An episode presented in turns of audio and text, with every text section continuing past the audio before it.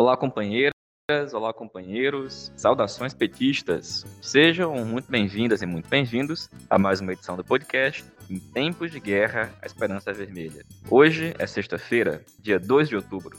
Eu sou o Patrick e conduzo a conversa junto com vocês. No episódio de hoje, a gente escuta o companheiro Roberto Farias, médico sanitarista, e fala sobre a marca de um milhão de mortes atingida no mundo pela Covid-19. A companheira Silvia Fernandes, da Bahia, fala do começo da campanha em Salvador e do cenário eleitoral lá no estado. E o companheiro Bruno Costa, no DF, comenta o tema da renda cidadã e a discussão em torno da retirada de recursos do Fundeb e também dos precatórios.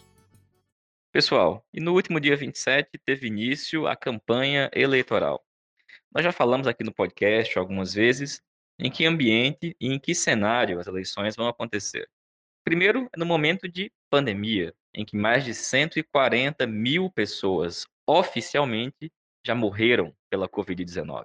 É um ambiente de crescimento brutal do desemprego, de piora nas condições de vida, de crescimento da pobreza e da miséria. E é também um momento de ofensiva do programa ultraliberal, de ofensiva do bolsonarismo, que já apresenta ainda mais reformas, como, por exemplo, a reforma administrativa. De tal forma que um dos papéis dessas eleições municipais é o de ser um momento de enfrentamento contra o programa ultraliberal e contra o bolsonarismo em cada uma das cidades do país. Para esse enfrentamento, é fundamental conectar as questões locais e específicas de cada cidade com os grandes temas nacionais. E esse é um dos deveres de todas as candidaturas do PT. E, para tanto, é fundamental que a maior quantidade possível de candidaturas estejam colocadas e que também utilizem os meios de comunicação, as redes sociais, as suas campanhas, tendo essa perspectiva: disputar ideias e convocar o povo para a luta. Agora, companheirada, outro assunto relativo às eleições diz respeito a algo que tratamos aqui em diversas edições do podcast, que é o financiamento das candidaturas do PT. Mesmo com a campanha já tendo começado, em diversas cidades os recursos ainda não chegaram. E numa campanha curta como essa, isso é algo que não poderia ocorrer, em especial quando o poder econômico da direita e do bolsonarismo já se impõe. No PT, a gente enfrentou o debate do financiamento desde o começo.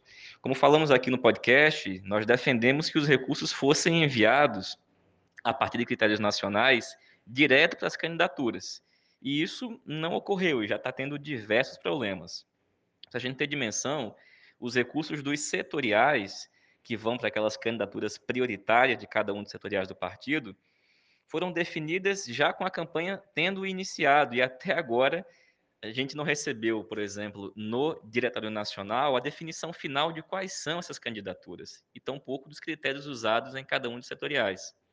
Da mesma forma, ainda temos recursos e pedidos de reconsideração pendentes de julgamento e nenhum sinal de quando essa discussão vai ocorrer foi dado. De tal forma que o início da campanha, que deveria ser marcado por um potente movimento de candidaturas do PT e das campanhas petistas, ainda nos parece um tanto aquém daquilo que é necessário. No entanto, cada um de nós, a militância do partido, não faltará à luta, certamente. Por isso, em todas as edições do podcast, traremos informes das eleições em todo o país. E já vamos começar agora, ouvindo a companheira Silvia Fernandes, que comenta o início da campanha lá na cidade de Salvador, na Bahia. Olá, ouvintes do podcast Em Tempos de Guerra Esperança Vermelha. Olá, Patrick. E a campanha aqui na Bahia já começou. Em Salvador, no interior, tem muita caminhada, muita carreata esse fim de semana. Já teve debate ontem, né? Em Salvador, a gente está com Walter Takimoto, 13138, a vereador, e na campanha majoritária, Major Denise, né, que é uma candidatura de uma policial militar que foi escolhida de forma muito controversa, porque não teve prévias, né, uma escolha muito é, impulsionada aí pelo governador, e que ainda tem muitos problemas, né, principalmente no programa, né, Falta bater mais em Bruno Reis, né, na gestão atual de ACM Neto, também fazer o link aí com a discussão nacional e Bolsonaro, e uma, um discurso muito de trajetória pessoal, de como a pessoa superou problemas na vida, né, mas assim, pouco programa para a cidade. Então, essa é a nossa crítica. É, no interior, o PP e o PSD ainda têm muita força, né? O PT retirou muitas candidaturas para apoiar essa, essa aliança, né, que é muito complicado. Mas o PT tem 140 candidaturas prefeito e prefeita, com muitas chances em Lauro de Freitas, Camaçari, Vitória da Conquista, Feira de Santana. Então a gente está aí na luta, crescer o partido, principalmente o, o pensamento crítico, a disputa pública, né, que defenda o nosso legado, também as nossas ideologias. Muito obrigado. Obrigado, companheira. Pessoal, a gente vai escutar agora o companheiro Roberto Farias, que é médico, e fala para a gente sobre a marca de um milhão de mortos pela Covid-19 que o mundo atingiu nessa semana.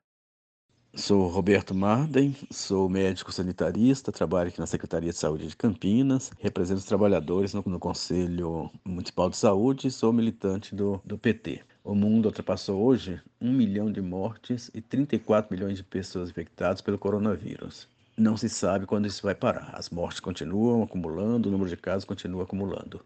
É, sem dúvidas, a maior crise sanitária em décadas. As nossas esperanças se depositam numa vacina, estão anunciando vacinação aqui no Brasil, em alguns lugares do mundo, para janeiro do ano que vem, mas que ainda não sabemos da eficácia. Vamos torcer para que seja eficácia, porque é nela que estamos apostando as fichas no momento. O mundo está enfrentando, algumas partes do mundo enfrentando a segunda onda, todos preocupados com a segunda onda, mas no Brasil ainda estamos preocupados com o número imenso de casos, com o número alto de casos. Já, aqui no Brasil já são 4 milhões e 800 mil casos, e mais de 140 mil óbitos. Acho que é importante lembrar que o Brasil, que tem 3% da população mundial, tem 14% dos casos e 14% dos óbitos no, no, mundo. Estamos entre os três países com mais número de casos e de óbitos, junto com Estados Unidos e Índia. E já que estamos falando disso, é interessante notar que as explicações para esses três países são as mesmas. Esses são os países que têm os piores governantes no mundo: autoritários, autocráticos, fascistoides, enfim, colheram o que plantaram. Ou estamos colhendo o que eles plantaram, o que é pior. Negaram a ciência, puseram os negócios acima da defesa da vida, naturalizaram as mortes, mortes essas que são aqui no Brasil, sem pensar no mundo, superiores à queda de vários Boeings por dia. Mas, para eles, quem estava morrendo são os de sempre, aqueles que os fascistoides sempre desprezaram. Os velhos, os indígenas, os pretos. Não podemos esquecer que teve até economista neoliberal comemorando. Morrer os velhos podia ser bom para a Previdência. Tivemos isso. Um caso à parte, eu diria, são os indígenas. Apesar de uma população pequena, o número de óbitos entre os indígenas, em torno de mil óbitos, é proporcionalmente a maior entre todas as populações brasileiras, entre os grupos populacionais brasileiros. Se isso não é genocídio, o que será? Não podemos esquecer que esses óbitos não deram por acaso, não se deram porque eles não se isolaram, pelo contrário, eram população isolada. Se deram porque grileiros, garimpeiros, até profissionais de saúde preparados, típico desse Ministério de Saúde, estavam tranquilos e nós os brancos, levamos os vírus para ele, frutos deste governo que nós temos. Em função dessa péssima condução da crise, não resolvemos nem o problema da saúde e nem o problema econômico. Estamos, não podemos esquecer, quando saiu ontem, hoje, nos jornais, nos jornais, a pior taxa de desemprego em anos, acho que nos últimos 10, 15 anos. Um número absurdo de pessoas passando fome. Recentemente saiu aí o mapa da, da violência. O número de mortes entre os negros está aumentando, enquanto entre os brancos estão caindo. Saiu aí o mapa da insegurança alimentar, piorando cada vez mais. Muito mais gente. Agora, é, o mapa é de antes da, do coronavírus. Com o coronavírus, a miséria aumentou. O número de pessoas passando fome aumentou. Então, não resolvemos nenhum problema, nem outro. E soma-se a isso uma crise política sem precedentes. É uma crise política que piora a crise sanitária e piora a crise econômica. Não podemos esquecer que teve mudanças de três ministros de saúde, dois do, da educação, ataques ao Supremo várias vezes, um, um, um, presidente que nega as queimadas no Amazonas, queimadas literalmente a olhos vistos, nega. Em função disso, perde é, credibilidade no mundo que vai só piorando a nossa crise econômica e sanitária. Em relação ao futuro, o que, que nos espera? Uh, o que será do SUS? Como ficar o, vai ficar o orçamento do SUS? Neste ano da pandemia foram é, injetados 35 bilhões que a gente está perdendo no, no novo orçamento. Só que a pandemia continua. Não podemos perder esses 35 bilhões. Então, como vai ser o financiamento do SUS no futuro? Como é que vai ser o futuro da nossa economia? Então, assim, só temos dúvidas. Dúvidas, dúvidas, quer dizer, chegamos ao fim de 2020 sem saber como estaremos em 2021, sem ter previsões de como estaremos em 2021. Do meu ponto de vista, a resposta do que o futuro nos espera passa pela primeira. E a primeira, não tenho dúvida, é mudar esse governo. Com esse governo não temos futuro. Então a resposta passa por um fora Bolsonaro. Eu não tenho a menor dúvida a esse respeito. Obrigado, companheiro Roberto. Seguimos firme. E a gente vai escutar agora o Bruno Costa. O Bruno, que atualmente é assessor da liderança do PT no Senado Federal, fala para a gente sobre o Renda Cidadã e a tentativa do governo Bolsonaro de retirar recursos do Fundeb e dos precatórios. Olá, meu nome é Bruno Costa, milito no setorial de educação do PT do Distrito Federal estou assessor da liderança do PT no Senado na área de educação. E hoje a gente vai falar um pouco sobre a proposta absurda do governo Bolsonaro de desviar recursos do novo Fundeb e do pagamento de precatórios para financiar o Renda Cidadã que é o programa que o governo Bolsonaro quer colocar no lugar do Bolsa Família para poder chamar de seu. Vamos entender um pouco em que contexto surge essa proposta do Renda Cidadã. É, primeiro, o governo Bolsonaro não queria auxílio emergencial de forma alguma.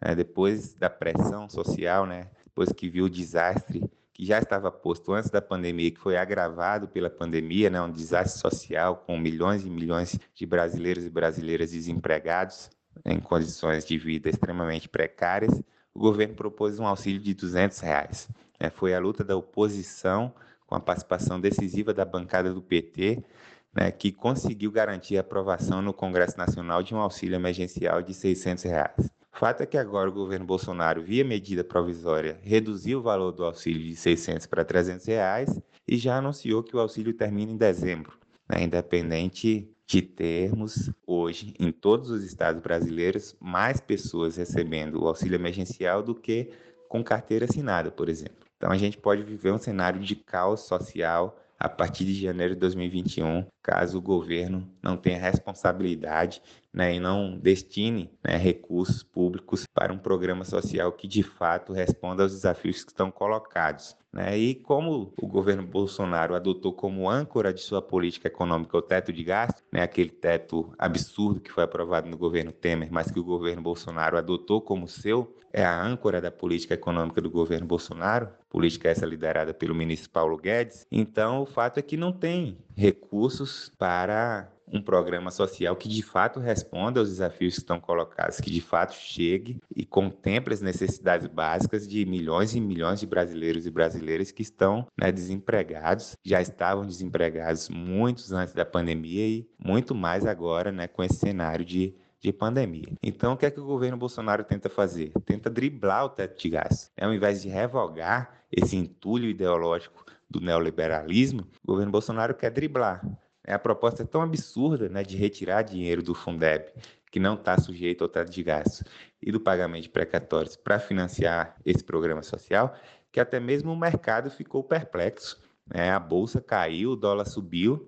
Opa, peraí, até mesmo o mercado né, entendeu que se trata de uma manobra né, para tentar driblar o teto de gastos. Então, primeiro, a gente não concorda com o que o mercado pensa. O que a gente quer é revogar né, esse entulho ideológico ultra neoliberal que é esse teto de gastos. Esse teto de gastos atravanca né, o desenvolvimento do nosso país, impede o investimento devido investimento nas políticas sociais, impede o devido investimento em obras né, estruturantes, impede que o país tenha né, uma política econômica anticíclica, capaz de né, resgatar a geração de emprego e renda, aquecer o consumo interno das famílias, né, para que a gente possa, no médio prazo, voltar a crescer. Então, é um absurdo, né? E a gente precisa ficar muito atento, muito atento, muito mobilizados para que a gente não permita mais esse crime que o governo Bolsonaro quer cometer, que é a retirada né, de recursos do novo Fundeb, da educação básica pública, para financiar o renda cidadã. Tem que dizer em alto e bom som que se o governo Bolsonaro quer fazer de fato um programa social que revogue o teto de gastos, que destine novos recursos para financiar esse programa e não retire recursos da educação ou do pagamento né, de precatórios. Então vamos ficar atentos, né, mobilizados, porque tem um pacote de maldades tramitando no Congresso Nacional, a chamada PEC do Pacto Federativo, que o relator já disse que vai, em seu relatório, acabar com as aplicações mínimas em educação e saúde. Né? Tem a PEC dos fundos, que é acabar com a maioria dos fundos públicos, inclusive o Fundo Social do Pré-Sal, que financia educação e saúde. Então tem um pacote de maldades aí que está colocado, que a gente precisa estar mobilizados para combater esse pacote, né? para derrotar esse conjunto da obra que é extremamente nefasto. Então, a gente defende, sim, a ampliação do programa Bolsa Família, né, para que ele chegue em mais pessoas, né, para que o valor seja maior, principalmente nesse cenário de crise generalizada, mas com recursos novos. Esse teto de gastos não foi adotado em lugar nenhum do mundo. Isso é um entulho que a gente precisa revogar para que a gente possa retomar o desenvolvimento do nosso país. Valeu, Bruno. Obrigado, companheiro. E pessoal, essa foi mais uma edição do podcast Em Tempos de Guerra, a Esperança Vermelha. Como vocês sabem, a gente está disponível nas mais diversas plataformas. E somos um programa feito por petistas, totalmente por meio de troca de áudios de WhatsApp.